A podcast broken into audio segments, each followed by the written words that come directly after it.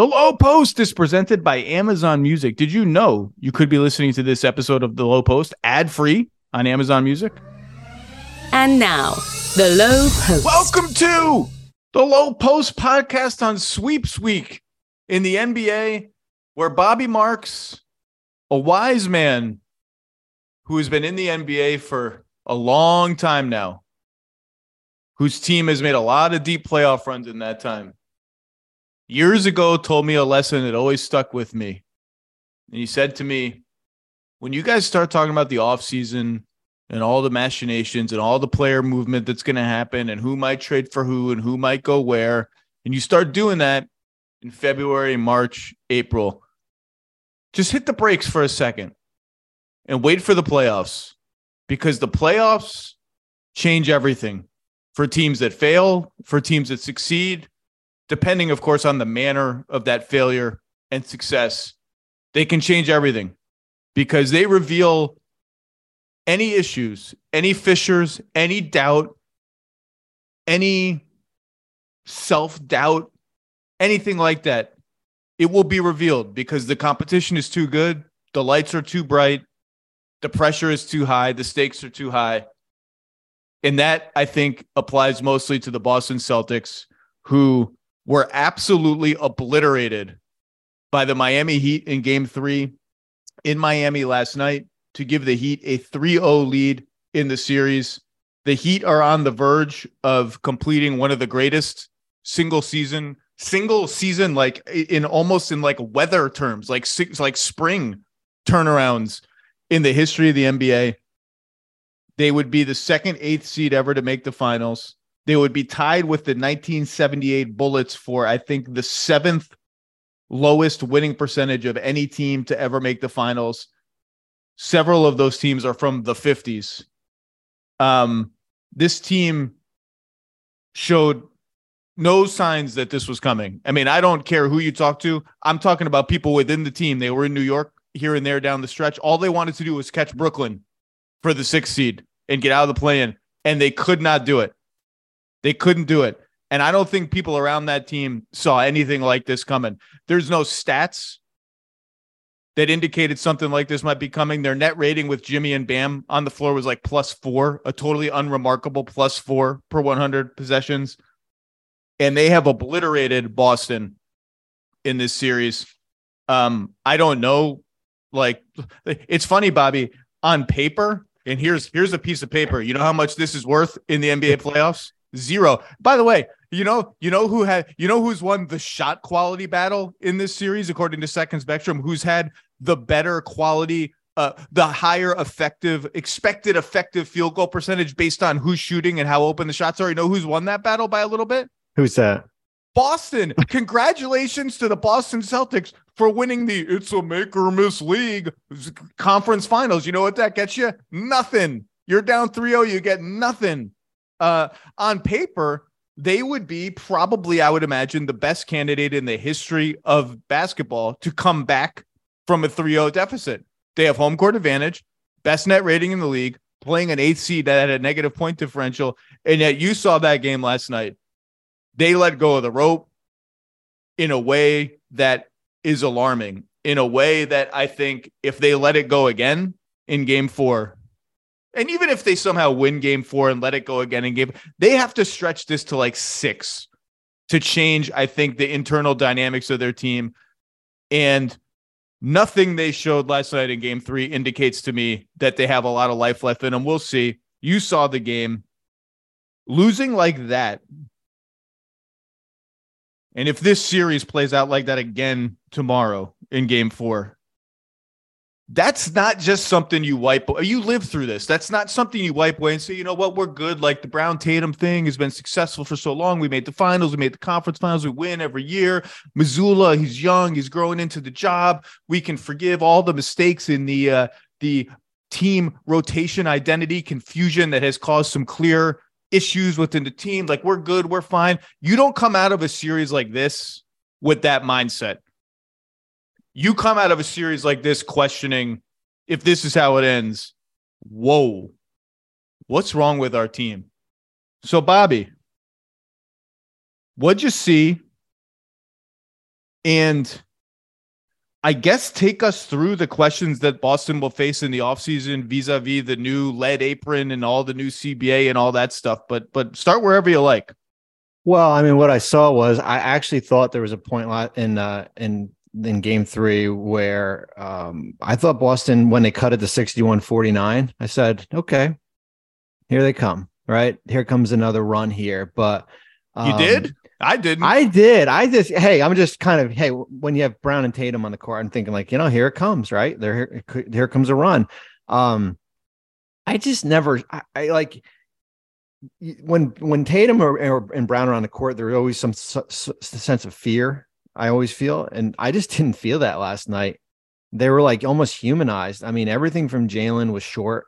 Um, you know, there was no flow certainly from the offense, and I and I think certainly, as you said, you hit it on head. I mean, you let go of the rope, you let go of the rope in the middle of that second quarter when they went on that big run, and you let go of the rope on the um the end. You know, basically, I guess once Jimmy hit that corner jumper, got fouled, um, and then that just kind of snowballed it here, and you know, I mean, for me, it's like when I wrote the Celtics offseason article um, going into game seven, um, or I had actually had it written before game six in the ball in the Philadelphia series here, I really didn't talk about the head coach. Um, I didn't really, I didn't think it needed to be kind of talked about Joe Mazzulla as far as whether from a job security or if we should question him. But I actually, I had to add it in there this morning, Zach, and in, in their offseason here. And I know there's a lot of blame to to be at, at fault here, and it certainly starts with the players here. But my question for the Celtics here is that with a wealth of veteran coaches on the open market, okay, we've probably never seen this before with Nick Nurse and Budenholzer and Monty Williams, and I even put Doc Rivers in there. I just because he's been let go of here, like and I know Joe has signed an extension in mid uh, mid February, got the interim tag, 57 wins, all that here. But is this the opportunity if Boston is willing to go in a different direction? Is this where they're going to look? And I know it's not in the DNA of Brad Stevens here, but when you lose how you did in game three, and we'll see what happens in game four. I mean, if you have another one of these game fours, or if even if it's not a competitive game, I think it starts there. Like I wasn't willing to go there a week ago or two weeks ago, but I think that's where I'm willing to go. Besides all the you know all the different roster stuffs that that we're going to talk about. Well, you have one person who's ultimately going to make that decision, and that's Wyc Grousbeck, um, who's courtside for all these games, who's watching this up close, who oversaw, frankly, not oversaw, not that it was his fault, but he he oversaw an organizational coaching disaster a year ago with Ime Udoka being suspended and then let go with Will Hardy taking the Utah job. Damon Stoudemire goes and takes a college job, and all of a sudden, and and Joe Mazzulla is like a net loss of an assistant coach. He becomes the head coach, the youngest head coach in the league, and I, I think that has shown itself in this series. And I don't think it's out of bounds to ask that question. Um, I can tell you the moment where I I knew the game and likely the season was over for Boston it was four four fifty was left in the second quarter last night. I don't know what the score was. It was like Miami by some teenaged amount. And Jaylen Brown on an out of bounds play got the ball on the right wing with his feet on the S in Kaseya Center, whatever the hell the new thing is. That's not a cryptocurrency. Uh, that's how far away from from the rim he was. He hold the ball. He was holding the ball. Jayson Tatum's curling around a pin down from I think Grant Williams 15 on the shot clock, mind you. We're not in an emergency situation. And Caleb Martin, who has been the sec like the second best player in the whole series, maybe the third best player. I guess Bam is probably the second best player. Fights through the screen. Jayson Tatum's not open. Everything stops. Duncan Robinson's over on Derek White in the right corner. They don't care. They went through the whole second quarter letting Duncan Duncan Robinson could have sat in a beach chair in the right corner just chilling out on Derek White. They didn't use him just like they didn't use Kevin Love in the first six minutes of game two. And that's not to say that Boston was always aimless, always ignoring the mismatches. I thought last night they actually pecked at the right places for half the game, half their possessions. Guess what? Half ain't good enough when the other half is just frittering just frittering. So here's the frittering at 450 of the second quarter. Jaylen Brown's got the ball. Caleb Martin fights through the pin down. Jayson Tatum stops. Nothing happens. Nobody does anything. Jaylen Brown looks around and says, 12 on the shot clock. It. I'm firing this 30 footer from the S on whatever that company is, Rick. And right then I wrote in my notes, they're dead. The game's over. Their offense is dead. They've stopped trying. They've let go of the rope. Can I tell you my theory of what's happened to the team? Yeah, let's go. If you look back and read the comments, particularly from Tatum about Robert Williams, when Robert Williams came back from injury. And I think him, he played 35 games this season. I think that was a huge deal. If you read Tatum's comments that every time he comes back from injury, Tatum is like on record, super strong. I want to play with Rob Williams. I start. I want Rob Williams to start. I love playing with Rob Williams. Our whole team's different with Rob Williams. And the big lineup that got them to within two games of the title last year and all that. And Joe Mazzulla just wouldn't play that group, wouldn't play it. And not until game six against Philly, a series again before the series, dumb old me on this podcast was like, this is a great Rob Williams Al Horford series. You put Rob Williams on PJ Tucker, you have him rove. We didn't see it hardly at all till game six, almost too late. And it worked and it saved their season.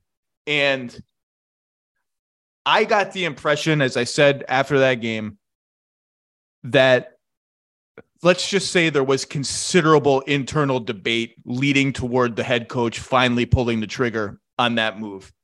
And you combine that with what I have said many times is the inexplicable mothballing of Grant Williams to the point that I've joked that I think he must be the guy in the office who steals people's lunches out of the company refrigerator and like eats three bites out of a sandwich and returns it. And they've discovered it on security cameras and just benched him.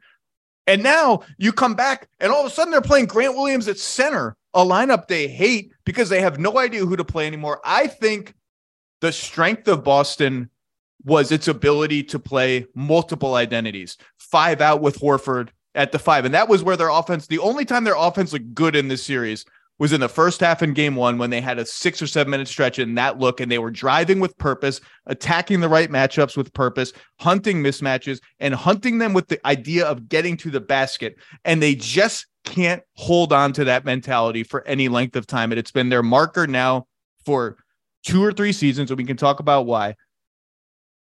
That was supposed to be a strength, their malleability, their their ability to metamorphosize from one identity to another. I think ultimately that turned into something that undid them from the inside, surrounding their big man and their big man rotation. And when you see the post game interviews, and I'm not going to point fingers, Jaylen Brown says, I think if there's if there's a coaching thing to peck at, you can talk about the timeout usage if you want. You can talk about the failure to get a shot off at the end of regulation in game four against Philadelphia. You can talk about their bizarre defensive alignment on that play that led to James Harden's game winning three. You can talk about the offensive meltdowns late in the game. How does Tatum not get the ball? That's on everyone. All that stuff is on everyone, including the coach. I think, I think this is just my theory, a somewhat educated theory. I, I think their pull between different styles just kind of wore them out from the inside. There was a point last night too where Grant Williams was in the game and they got took out. They took him out of the game, and I and I felt like he was saying to himself, and he actually had some pretty decent minutes. Like, are you effing kidding me? When he walked by Joe Mazzulla, like you know, like he's just like looking like, why, why am I the guy being taken out? And I think you look at the minutes last night. Uh, Robert Williams, and I know this is you know, certainly they're down big. Thir- minutes. 13 minutes. 13 minutes, eight points, eight rebounds, six offensive. And now, and, and in, and in Coach Mazzulla's defense, I don't think Robert Williams has been the same level of defensive player at all this year. He's been last year he was A A plus. This year I think he's been B B plus. This series I think he's been B minus C plus, and that maybe is injury related, chemistry related, whatever. He hasn't been the same defender. No, I mean the, the same defender is what we saw in a little bit of game one, the home game here, um, where he had a great stretch, um, both on both sides of of the, of the court here, and um, as you said, like you know, th- when this ends, whenever it is. And you're and you're right. I mean, like you could always say, like, hey, Boston could could get game four. Now you go home, right? You're almost in that same, you know, all you got to do is worry about stealing a game on the road again. Like, but I mean, the reality is that this is likely going to end, and then it now it brings into the big offseason questions. Let's remove the coach, right? Like the coach part of it there. Like you're not saying big, let's remove the coach, like no, no, no, no, no, no, no, You're no, saying I'm let's just, set we already talked about aside. it. We already talked about no, we already talked about the coach. Um, that brings into the big offseason the um, you know, questions here. I feel like I'm going to do books on tape here, but of course, the short term, right? You got what is Grant Williams' value to you? Right? That's the short term approach as far as restricted free agent. The reality is you sign him, you go deep into tax. Okay. You, you But- go over you go over the first Oh, yeah. apron, correct? Oh yeah. You're going Way over it, maybe. You go, you go, oh, yeah, way over the first apron here. and So- go through next year what restrictions that means for a team that's over the first apron. But let's say they duck the second one. What does that actually mean for Boston next year? Well, I mean, the first and second apron really for this upcoming. You mean this upcoming offseason, tw- 2023 Into 24? 23 24. Yeah, so they're basically almost combined a little bit here, where really, if you're a uh, for trade purposes, first and second apron, same 110% salary you can take back in a trade. If you're over the second apron, okay, you can't use your tax mid level exception, which is at $5 million. Um, you can't sign a player that is bought out of his contract whose previous contract was more than $12.2 million. Um, so like that would have been like, like, for example, um, the Heat this year would not have been able to sign Kevin Love. Okay, that's kind of an, an example there. Um, the the teeth of the second apron starts in 2024, right? Like that is like those that is the pain. That That's is- when you can't put salaries together. Yes, that's when you can't aggregate salaries. That's when your draft pick gets frozen seven years out from trading. That's where um, you know tr- uh, putting cash in a deal. Um, there's all different. Um, that's where like the clock starts as far as when your draft pick potentially could move back from into the late first round. Basically, have to has to be like three out of five years, but that's when the the teeth of it is. So basically, Boston can go into the tax this year. They can go into the first apron. They can even go into over the second apron here. Okay. The financial ramifications are are big, right? I mean, they already paid $74 million this past year, franchise high. Um, that is going to be the number because remember, although Brown and Tatum are extension eligible, Brown can sign this offseason, that's Supermax 295. That doesn't start until the 2024 25 season.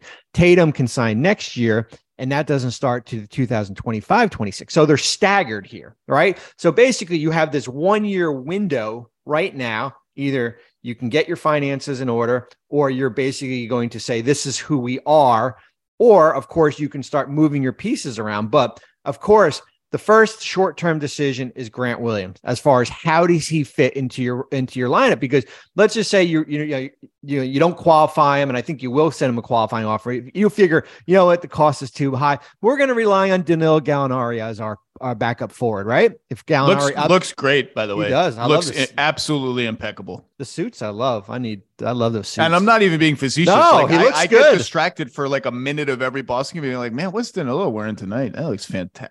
Unbelievable. so you have him who's got a player option and the likelihood is that he's going to opt in because he's been out all year um, so if you figured out that that's your guy then you basically you know you still would have that five million dollar tax mid level and you got the veteran minimum to bring back to, to that roster. So priority one is figuring out as far as grant williams right? Like that's the reality of it. Now the second one and and i wrote about it here is, is that um they have to decide with two players earning more than $600 million when you look at Brown and Tatum, is the roster sustainable to compete for a championship long term? Like that is the under these current rules.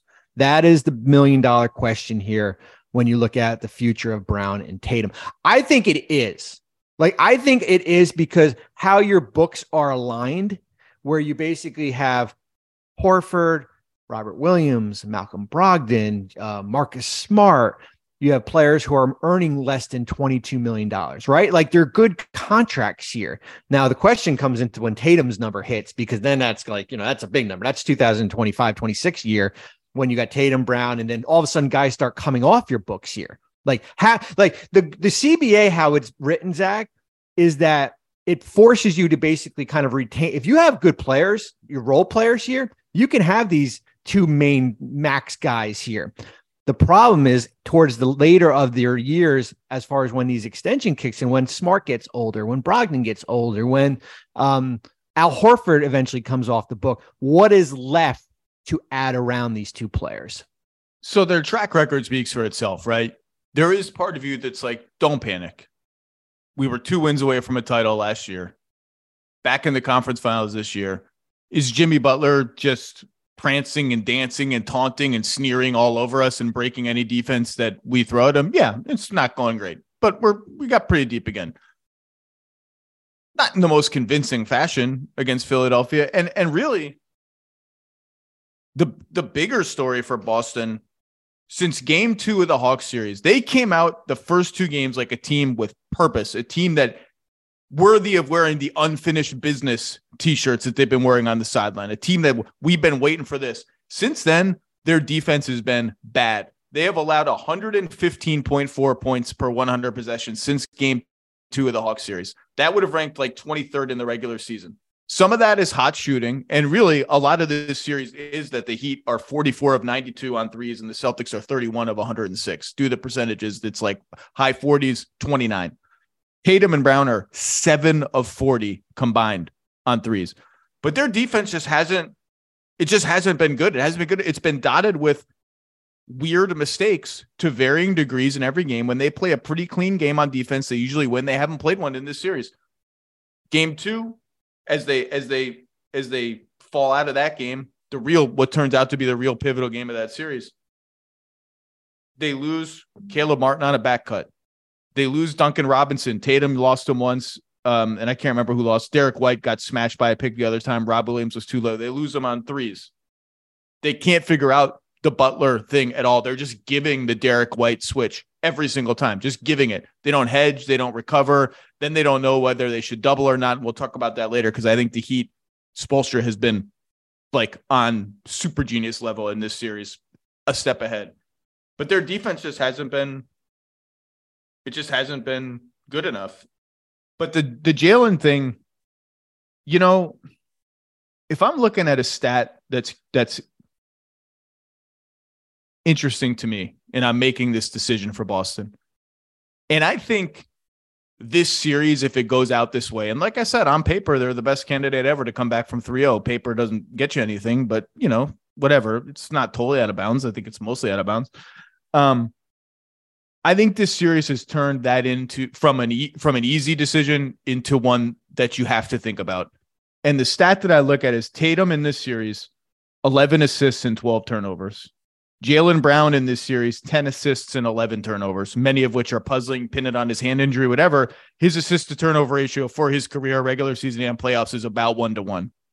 And I think facing a staunch, dialed in, super smart, and super versatile defensive team in the Heat who can throw different styles at you when you don't expect it, who has one of the five best defensive players in the NBA and Bam Adebayo anchoring it.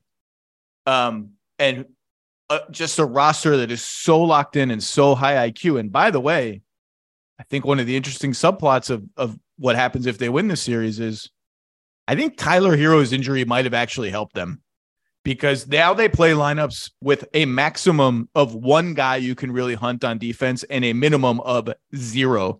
And not only that, I, I think if your best offense is give the ball to Jimmy Butler all the time, Tyler Herro's added value on offense, the end where he's a positive, is just not as high as it is if you're playing a more egalitarian style. And maybe they'll need that here and there against the best teams. They haven't needed it though. If your offense is all Jimmy, I, I don't I don't think it's crazy to say that they've been better without Herro.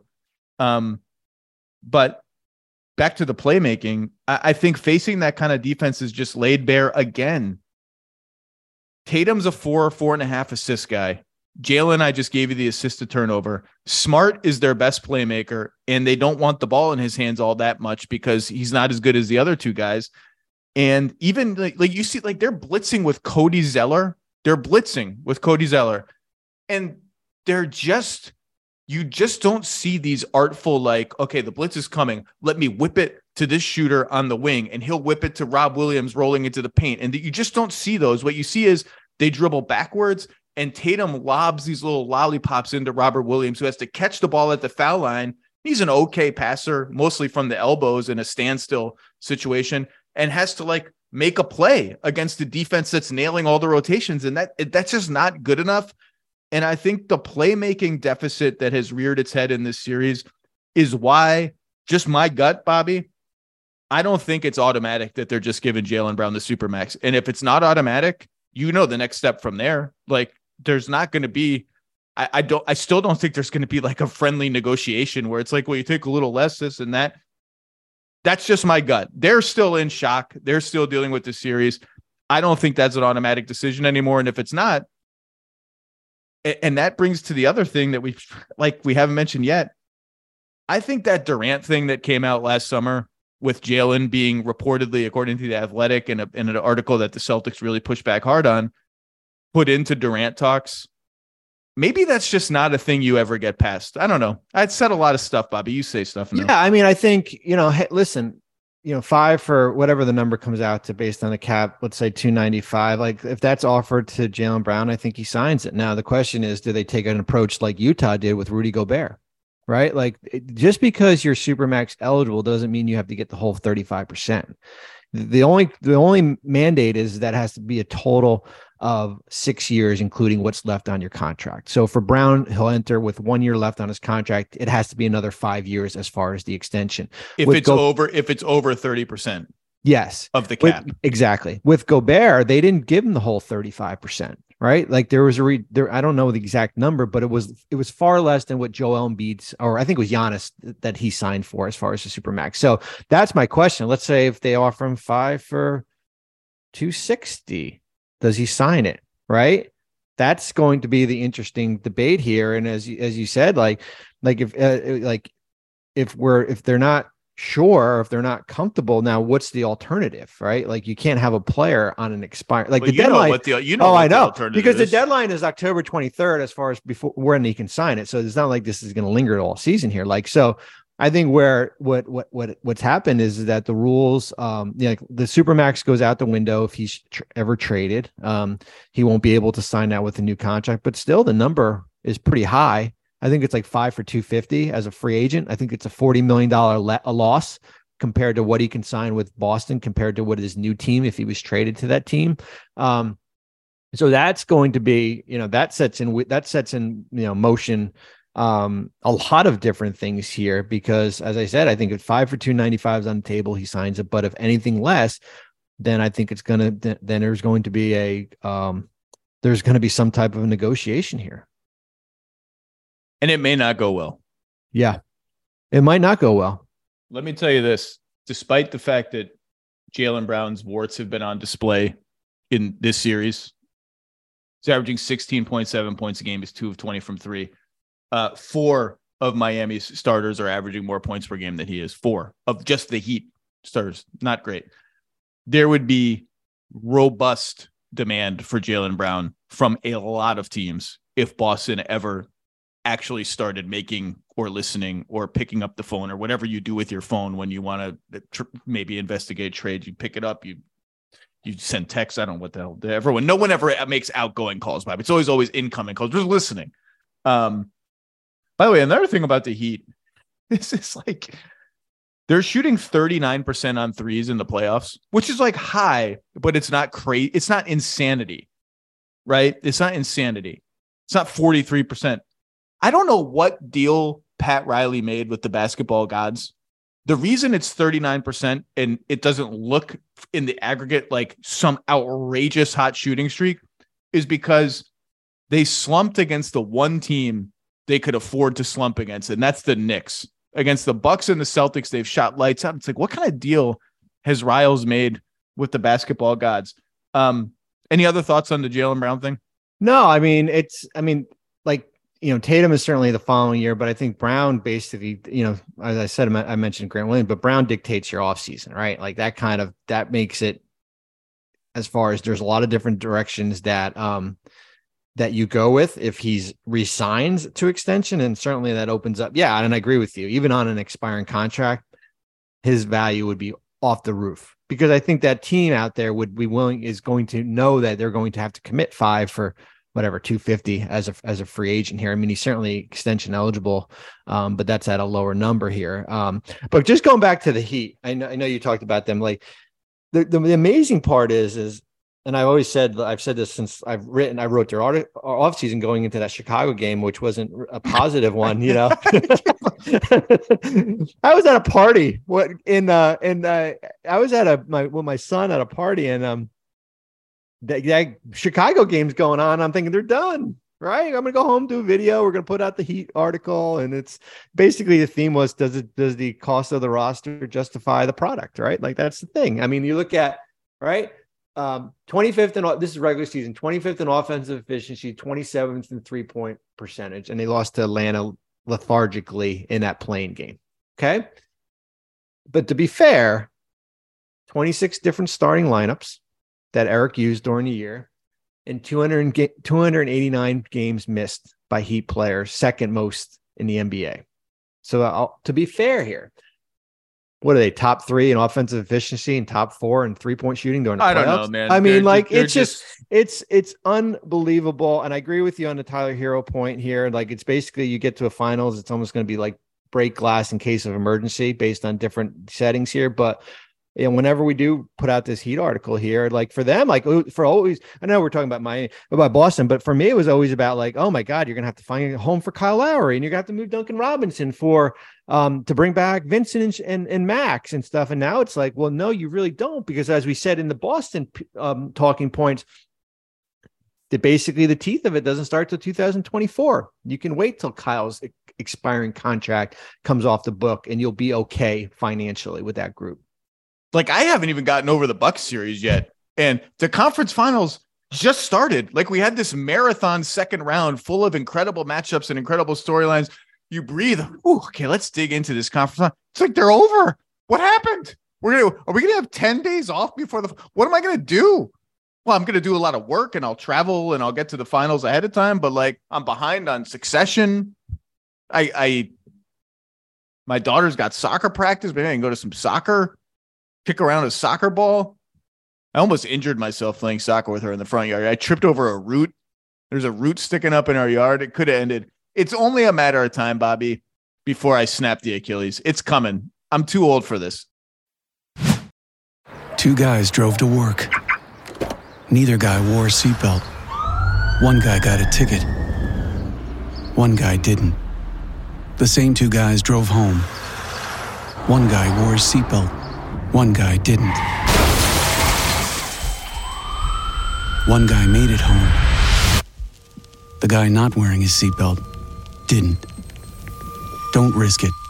Click it or ticket. Paid for by NHTSA.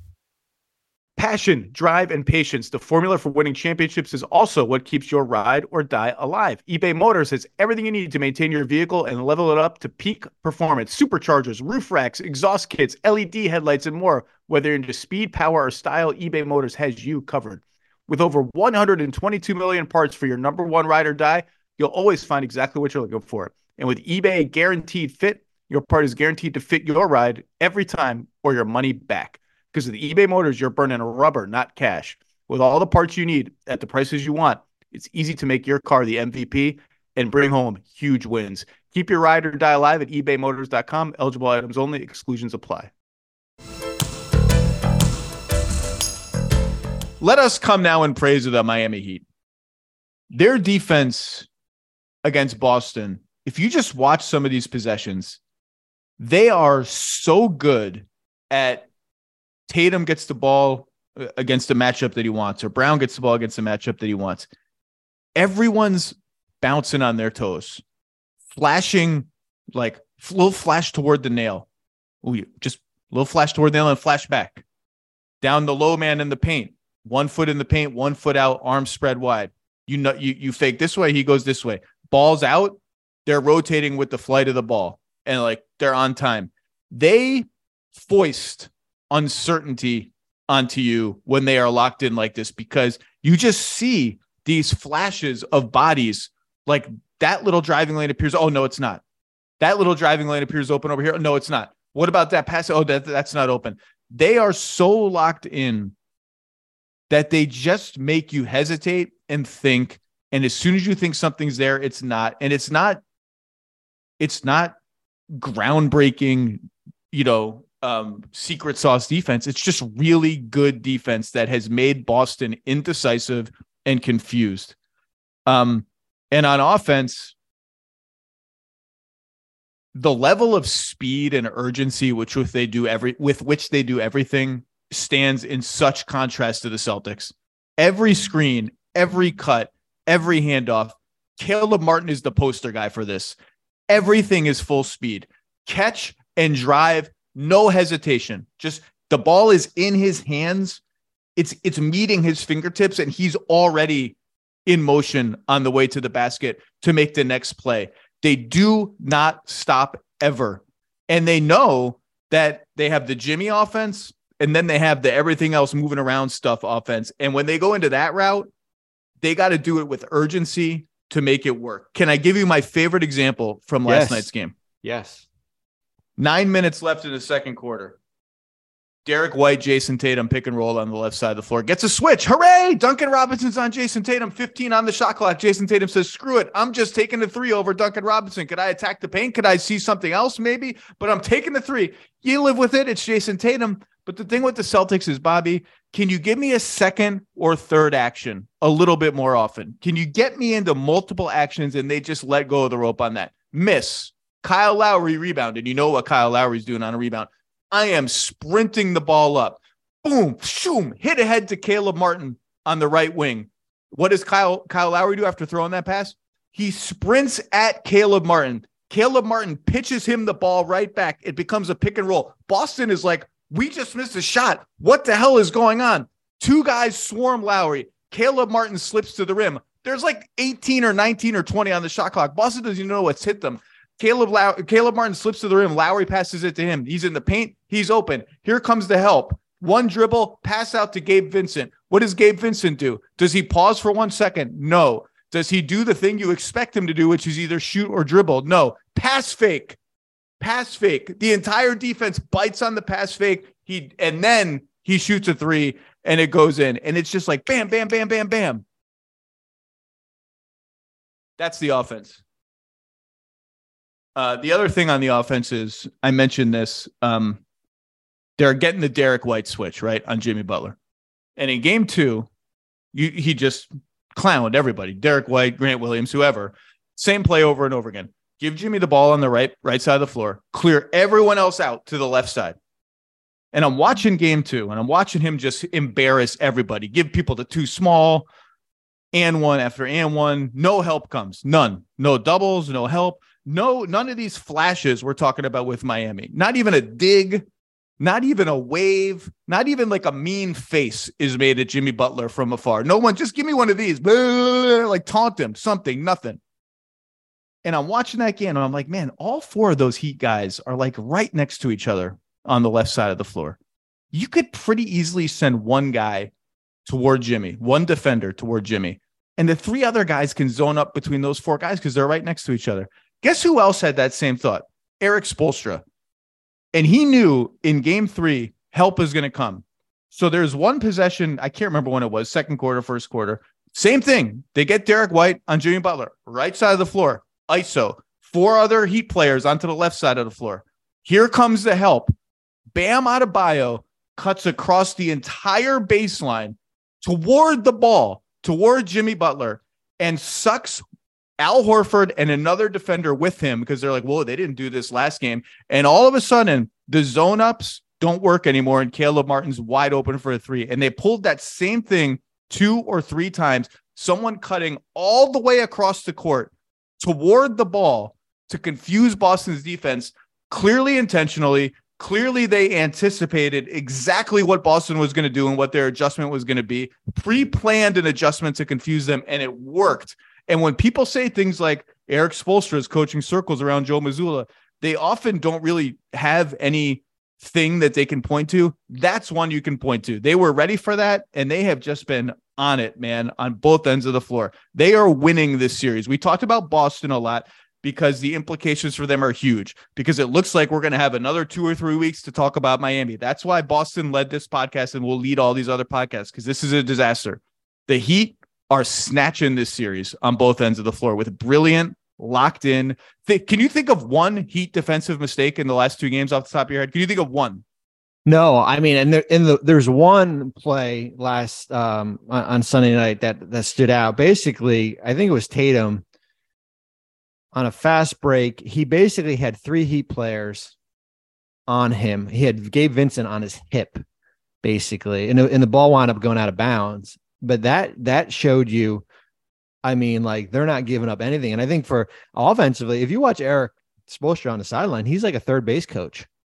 Like he's winding the arm, right? Like let's go, like get like let's go, let's let's let's move. And I think the only time they kind of fall into a little bit of a trap, and it, it happened at the end of the second um second uh, quarter, was they went Jimmy ISO three like basically I think two or three times in the corner there. Um, you know, certainly the one at the end of the quarter here, and like that maybe sometimes when you when you know, but that's kind of they basically have two, as you said, they're basically two different offenses, right? Like when you're we're gonna go right, we're gonna go Jimmy, we're gonna mismatch, post them up, or we're gonna spread it out.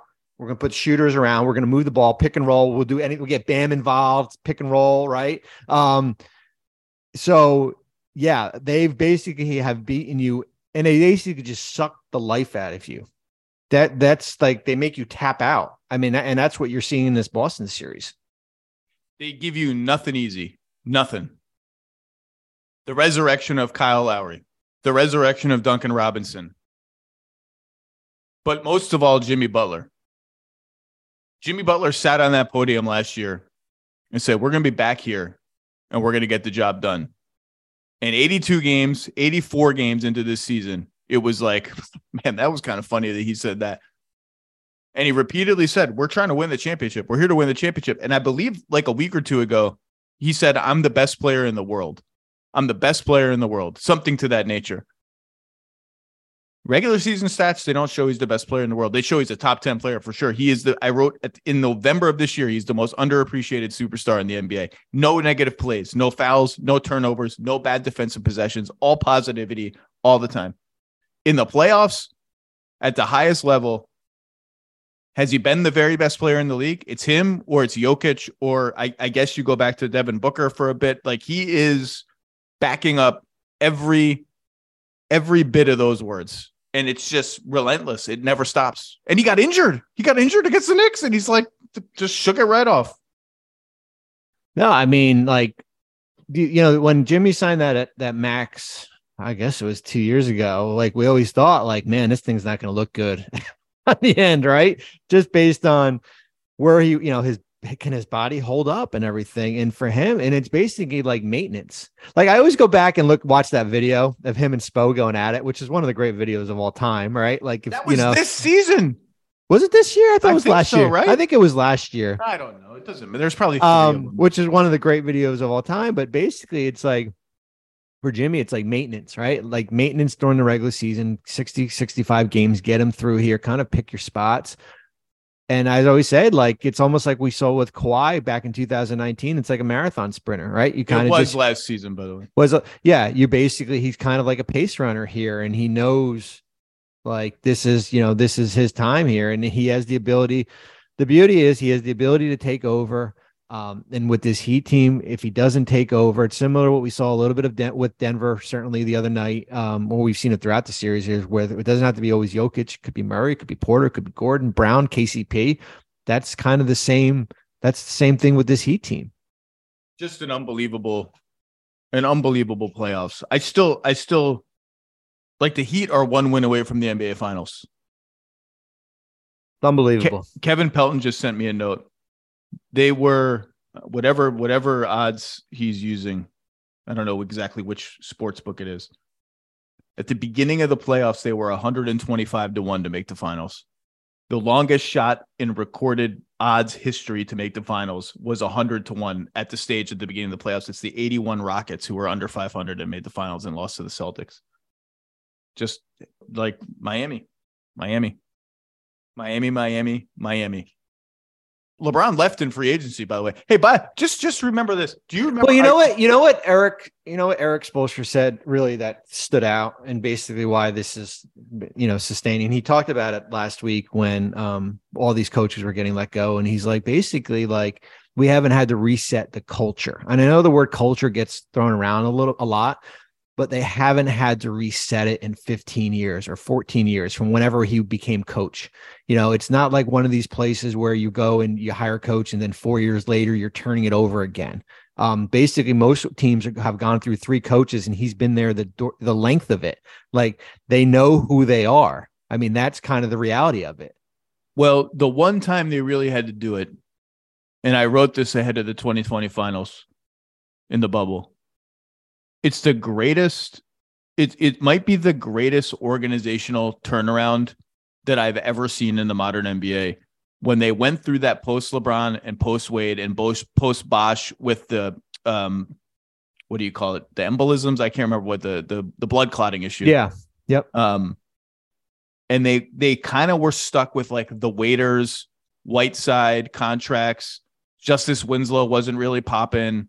Josh Richardson was topping out, and it just looked like they had picks out the door from the Dragic trade, and Dragic was in decline.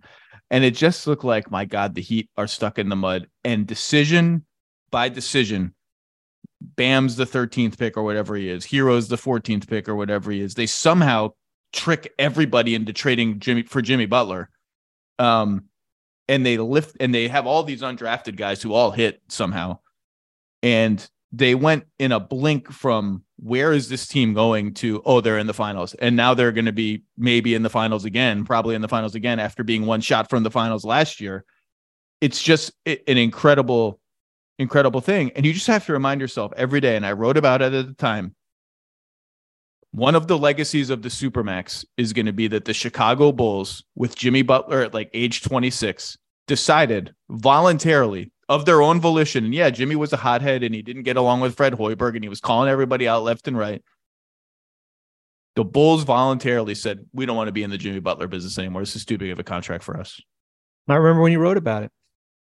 I remember Goes to when-. Minnesota. Yeah. It doesn't work out. They have to trade him because he's leaving. He hates Yep. everybody there. The, the, the story of the practice is just becoming a, a legend. Goes to Philadelphia. They semi voluntarily get out of the Jimmy Butler business. Joel Embiid has an emo moment about it like once a week in public. And they choose Ben Simmons and Brett Brown over Jimmy Butler.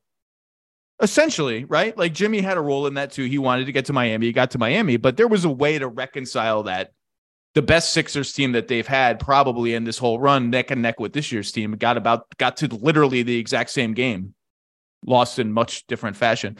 By the way, for everyone burying Jayson Tatum, he did have 51 points in a game seven. A week ago. It's like A week like ago. yesterday. Um, it's just I I just my brain is firing in 19 different directions. I just I can't believe it's 3-0 Heat. It's also 3-0 Denver. Do you want to talk about Denver? Let's go.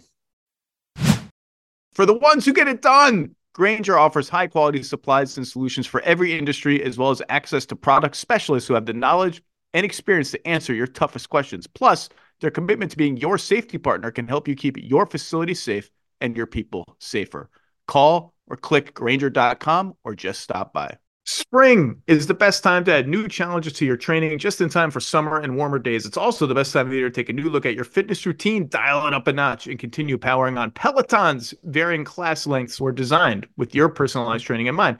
Whether you'd like to add a 10 minute core session at the end of your strength class or take a 60 minute power zone ride to increase your endurance, Peloton classes help you focus on your needs and goals.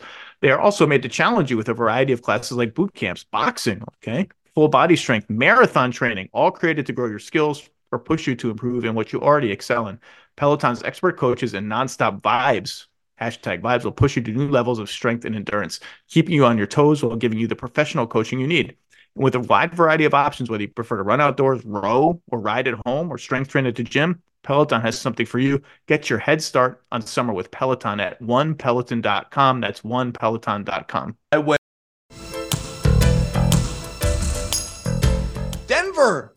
The only team I have not written, Zach, out of the 29, out of the 30 teams, I have not touched the Denver Nuggets offseason. I haven't had to. I said last Friday that game two win for the Nuggets at home. And game one was close too. LeBron had that tying three that just rimmed out. That game two win felt like a capital M moment. And I said this last week because they came, the Lakers had that game at their pace, at their style, up 10, up 12, even the series to split, they're coming back to LA, and the Nuggets roar back, and Jamal Murray goes berserk. And then it gets tight, and they don't score. I think they scored two points in like four and a half minutes late in the game. And, the, and Michael Porter has the bizarro turnover where he steps over the baseline. And the Lakers are creeping back into it. And every team, when they get to this stage, when they realize we're about to get somewhere we've never got before, has that moment where they get tight and they either lose that game and the whole series flips or they gut it out and they feel better about themselves. And they gutted it out. And then they went to LA and with Jokic in foul trouble in the third quarter, survive the Jokic minutes on the bench and obliterate the Lakers in the fourth quarter with Jokic dominating the game in every possible way post ups, cuts, inverted pick and rolls with Jamal Murray as the screener and win by, you know, 11 or whatever they ended up winning by. And they're up 3 0. And they've just been better. They've just been better than the Lakers. And, you know, what they play tonight in nine hours. We'll see if tonight's a, a Denver Nuggets a coronation. Um, I think LeBron has tried his best to summon what he has as, as a pick and roll ball handler, as a bully ball guy, as and the Nuggets have gotten better and better and better as the series have gone on about getting Jamal Murray out of that mismatch, avoiding that Jamal Murray mismatch. Anthony Davis has had two good games in one mad game. Supporting cast for the Lakers has been up and down as it as it tends to be. The Nuggets have just won these games. I mean, is what has stood out to you about about their play in this series in general? I mean, you know, of course, the Murray play is going to stand out, but I mean, I think it's just for me, it's the role players. I mean, it's and I look back on, you know, it's so hard to add to the back end when you have Jokic and you have Murray and you have Porter, three max guys. Um, you, Bruce Brown, I mean, he he's been a pain in the butt to the Lakers. He's he been a thorn to them. I think KCP, what he's been able to do. I think Jeff Green certainly here. I think like the role players have played a well. They closed um, game three with with uh, well, Bruce they, Brown and Jeff Green over KCP and Aaron Gordon. 94 93. Lakers up one, right? That's what it was. Four threes in a row, I think Denver hit. One Brown, one KCP, two in the corners here. I mean, that just basically opened it all up here. And so for me, like that's like this Denver team is not is beyond one dimensional. It's beyond two dimensional here. Is that there's just so many different ways that they can um, that they can beat you. And and and from for their coach you know michael malone like he's not willing to let their guard down at at at one bit here. That's why i'm expecting them when they come out on for game four um you know to try to not put this have this game go back to game five in, in denver here. But man they are a fun team to watch. And it's you know the beauty of it is you know we watch it all year like we've seen, like this team has been. I know there was some little bit of you know some slumps here and, during the regular season, but I mean his team has been good here, and it's basically the team. And I know some of the players are different. Before Murray got hurt, and I think it was was it Golden State where he hurt his knee late um, in April yeah. 2021. And they had done the Gordon trade because the trade deadline was in March that year, and he had Aaron I think for eight games, and they were good. I mean, this team was good with when they post Aaron Gordon trade, and it's it's for me it's similar to that group back then uh, you know without you know kcp and without you know bruce brown here but what's what's also stood out is that this team's not going anywhere right? Like the starting five's under contract for um you know for next year. Now you've got to figure out like you know some of your kind of key role players and that's a story for another day here but the built the roster is built you know the roster is built for a long it's expensive but the roster is like you can justify that cost when when those you know your core guys are playing at that high level They've just they've just I picked the Nuggets in six in this series. I've been a Nuggets true believer for a long time. I wavered. I admit that I wavered and I picked the Suns over them in the second round, four two or four three. I can't remember. I think Suns in seven. Um, was wrong. I, I overreacted to their to Denver's month long swoon to end the season. Um, obviously didn't anticipate Chris Paul getting hurt, but it is what it is. I picked that series wrong, but I've been a Nuggets guy for a long time. Picked him to win this series, as most people did, and you wouldn't know it from Michael Malone's public comments, but most people did. Um, none of this is surprising to me. None of what's happened in this series is surprising to me. it's too late now, probably, because I don't, you know, it would it, it would be pretty hard for the the Lakers don't have home court and the Nuggets have not lost at home this entire playoffs. I just thought, and I said this on Friday, I was going to ride or die with Schroeder, Reaves, Hachimura, LeBron Yeah. Davis. I was going to start it. That'd be my lineup, and I'm going to overplay it if I have to, because D'Lo isn't good enough defensively and isn't bringing enough offensively. And if I see him screw up in transition defense again, I'm going to throw my laptop out my office window. By the way, 71 71, game three, must win for the Lakers. They come back, they tie it at 71 with Jokic on the bench. I, if you want to freeze a moment of that game, you picked one when it was 94 93, 71 71, all the momentum Lakers, Jokic foul trouble.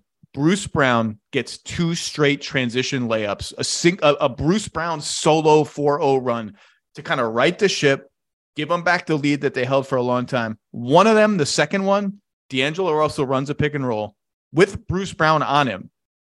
Throw, I believe Bruce Brown was on him. Not 100% sure. I rewatched it this morning, already forgot.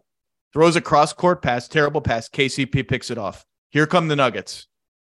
Bruce Brown just like D'Angelo Russell is ahead of Bruce Brown. Bruce Brown just runs right by him. You know why? Because D'Angelo Russell, for like the 19th time in this series, is like, well, I'm not supposed to be guarding Bruce Brown. Bruce Brown belongs to somebody else. I'm going to look for my matchup. Bruce Brown goes in, gets a layup. It's like, man, what are you doing? You know How what it's we- like? You know what it's like when I like when I'm teaching seventh and eighth grade basketball and we when I say, you know what, we're gonna play man to man, and then all of a sudden, like Johnny's man goes down the middle, and like he and like the guy, like like all of a sudden the guy who's playing center, like let, let's I'm like, why didn't you pick up him? Oh no, no, my man is over here. No, no, no. You gotta like, you know, you gotta pick up your man there. And and the Vanderbilt thing, I would start Hachimura over him and I'd start Schroeder over Russell. And it's not a great shooting lineup, but it's better than anything with Vanderbilt in it because the Nuggets have the, the longer this series has gone on, the more conservative they've gotten on defense. We're just going to drop Jokic back in the pick and roll. And we're going to do that because if Vanderbilt's on the floor, maybe Anthony Davis rolls hard into the lane and gets some gets gets a little bit behind Jokic and, and he he rolled much harder in game three than he had in the first two games. And it worked. And there were a couple plays where Jokic was like a little worried about that lob, and LeBron got a layup because Jokic wasn't wasn't pulled over to help on LeBron. But if Vanderbilt's on the floor, they just don't have enough spacing to do much of anything. They don't trust him to guard Jokic the way they'll put Hachimura on Jokic and allow Anthony Davis to roam. That lineup that I mentioned is plus 34 in 46 minutes in the playoffs. It's plus 21 in 26 minutes in this series. It's actually their most used lineup in this series. It was plus six in 11 minutes in game three. And 11 minutes just isn't enough. Just start it. It's your best lineup. They didn't get to it until like four minutes left in the second quarter and then eight minutes left in the third quarter. It's just, it's their best lineup. They got to ride it more. And, you know, but the Nuggets have problem solved every look that they've given them. You know, Anthony Davis on Jokic, Rui on Jokic, LeBron on Jokic. They've gradually problem solved most of it. They used Aaron Gordon more as a facilitator in game three to sort of make Anthony Davis pay for roaming off him or put the ball in his hands. And he found Jokic on some cuts and Murray on some cuts. It's been a really, it's been a really well played series. And, you know, some team somewhere will come back from 3-0 down in the NBA. It will happen. I don't really get the vibe that it's this Lakers team against this Nuggets team. I don't. I mean, I think it's it's it's almost easier for I don't want to say easy, but like for Boston to come back from 3-0 than for for for Denver, um, based on you know, if you lose this, you know, you got game five at home, and at worst, you got game seven at home, you know, and yeah, I think um if it's either Monday or if it's Wednesday, I just think Denver at the rea- at the reality of is the better team, and I think if you're the Lakers, like you know, you're basically going to have to either you're going to have to shorten this, uh, and I think you got to. And Darvin's at a point where you know you got to offend people, you got to hurt feelings here, and if it's D'Angelo Russell who shot 29 percent in from the field and 14 percent from three, and has been average seven points, is not part of this group, then or Jared Vanderbilt is not part of this group, then you shrink the rotation down, and you put your seven be- seven best players out there. Let's talk about the Lakers offseason, Bobby. Yep. The cap, I think, next year is what, 133, 134, Uh, 134. Yeah. 134. All right. So 134. Let's do some math, you and me. Yep. LeBron 46.9. Anthony Davis 40.6. That gets us to like 87.5 right off the bat. Mm-hmm. What are we down to? Whatever, 47, 46. Yeah, and then we got that cap hold. Oh, wait, wait, wait, we'll get there, Oh, we'll get there, sorry. we'll get there. Oh, We'll sorry. Sorry. We'll get there. We'll get there. 87. Yeah, 87 point, uh, 87.5. 4.7 for Vando. What are we up to now? Uh, we 91, got 90. 92. Yeah. 1.7 for Max Christie. Let's say we're up to 93, 94. What's Austin Reaves cap hold? Two, two, uh, two, two. 96, let's say. Um, they have their first round pick, I believe, right? They do. Three, six. So let's just call it an even 100 at this point. Yeah. And then I've got like seven empty roster spots to fill, probably. Yep. And those, about and, and those count as minimum holds. So that counts as, uh, let's say one, let's say, say a million, right? million each. So that gets us to 107. Mm-hmm. So I th- th- and and I and I have to have Reaves. I have to have Reaves. So Mhm. his cap Yeah, hold has to stay on the fine. books, and And you can, and how it, it works is you keep the cap hold. If you want to go out and use room, you use room, you circle back, you sign Reaves, you can exceed the cap. so so the most cap space I can realistically have. Let's say we even dump Vanderbilt somehow, and that Yeah. gets me to 34 ish, right? Yeah, somewhere around there. 30, 30, 32, Mhm. 33, 34. Yeah. That involves me renouncing Russell, which Mm-hmm. I'm okay with depending on what the opportunity is, Mhm. and renouncing Hachimura, which Mhm. hurts me no matter what the opportunity is. But that's what I have to do to get up to not max space, but like maybe this is palatable to someone who thinks of themselves as a max player, but really wants to come to Los Angeles space of 34 million. The, the target is Kyrie Irving in Right. theory. Now, I know it's been reported elsewhere over the year that the Lakers have washed their hands of the Kyrie Irving dream. I actually don't think that's true. I don't think they think it's likely. I don't think they'd be like psyched at the idea. But if it really comes down to a choice of Hachimura or Kyrie, because I don't, I, I've lost interest in D'Angelo long term. If I'm the Lakers, maybe whatever. I think that's a choice you can you can feel okay about if it if it nets Kyrie Irving. Now I've heard that the Mavs, the buzz in Chicago is the Mavs are really optimistic about retaining Kyrie Irving, but I don't think the Lakers have like totally thrown that idea in the trash. Am I missing anything in this scenario?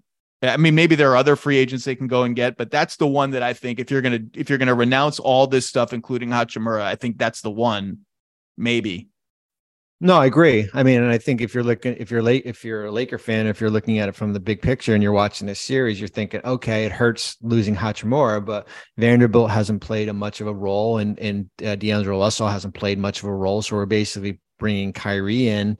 Um, you know, we're basically going, you know, top heavy with those three players. We still have Austin Reaves. We still have our, we have a first and a second. We've got our um, room mid level, and we'll just build out there. Now, the the hard part, Room Zach- room mid level is a big yeah, deal. seven Don't- six, seven and- and- six. Well, that's right. It's bigger than it used to be. yeah, so maybe you get Lonnie Walker back at that. I don't know. I'll just throw that out there.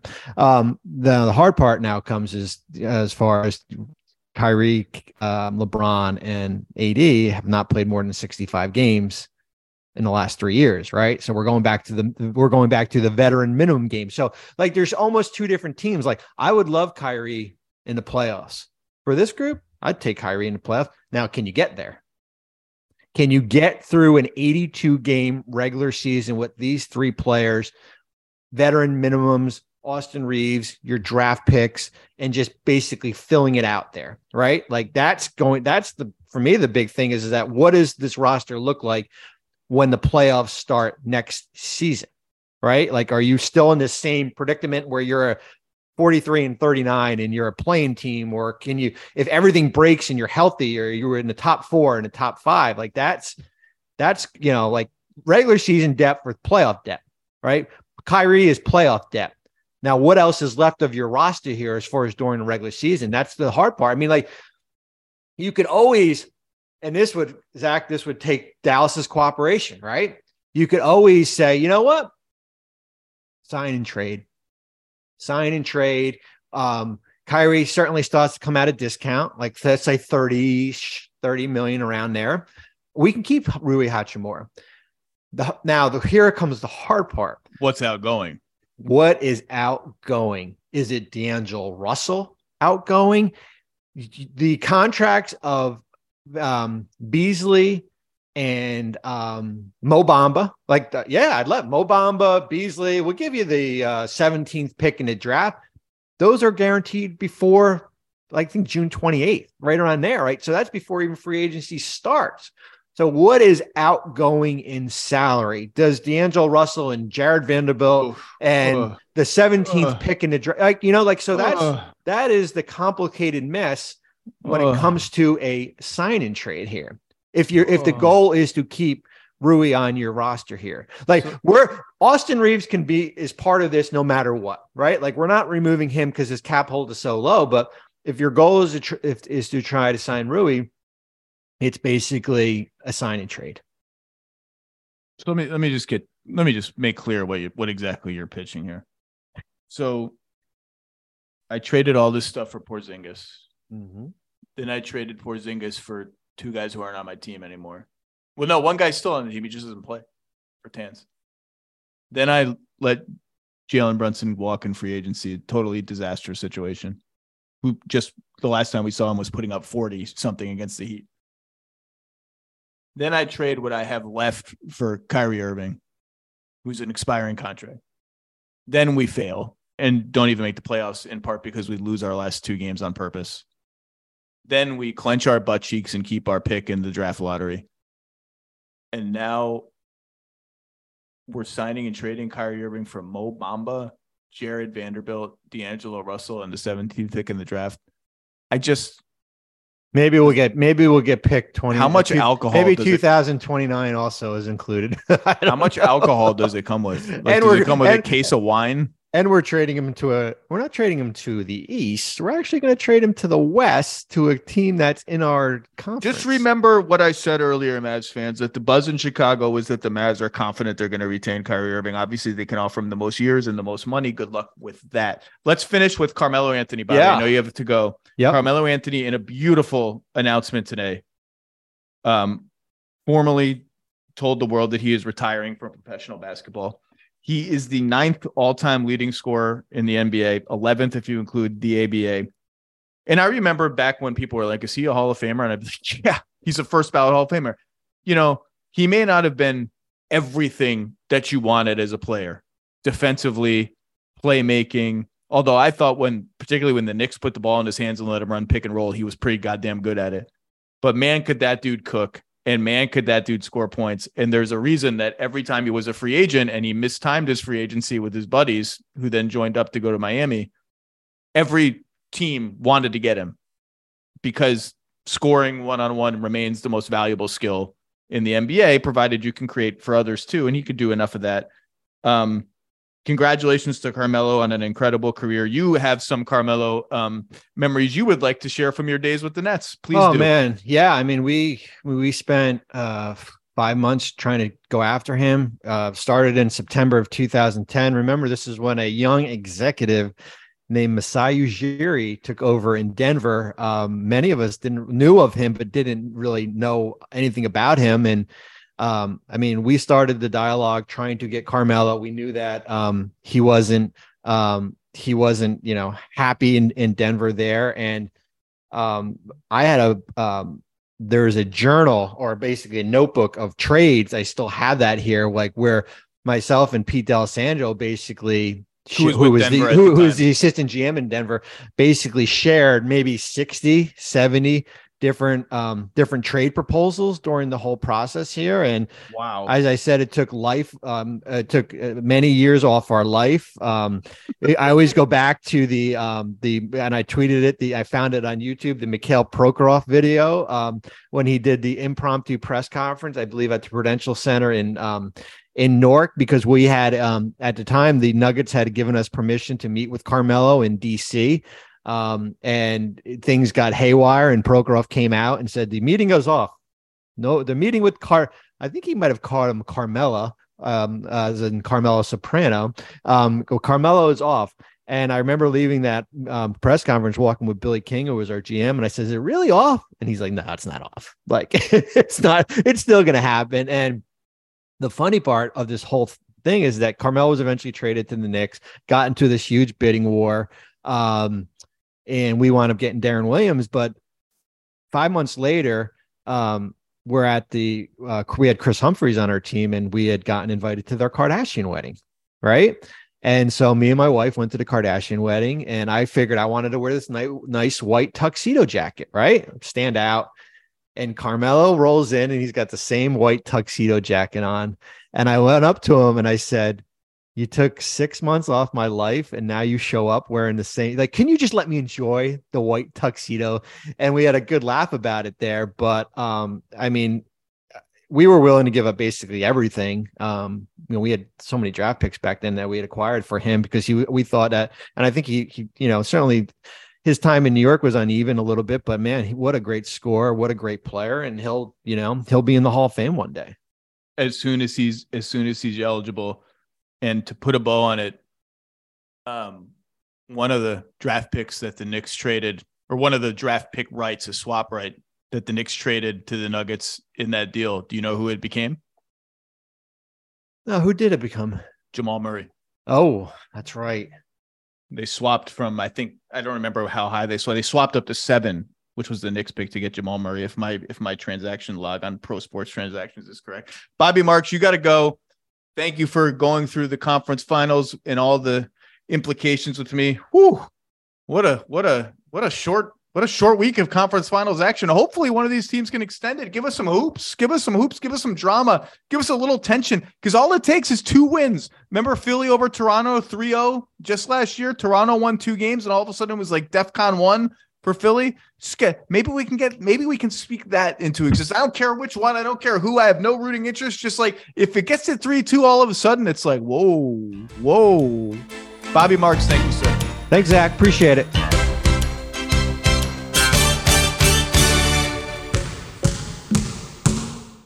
And now, two pigeons bemoaning the fact you can stream DirecTV satellite free. You see this? A family watching baseball on DirecTV with no satellite dish in sight. Let's heckle them. You call that changing the channel? Choke up on the remote, buddy. I hope getting all these games on DirecTV makes up for your mother not pre-chewing your sunflower seeds. DirecTV has the most MLB games. Call 1-800-DirecTV.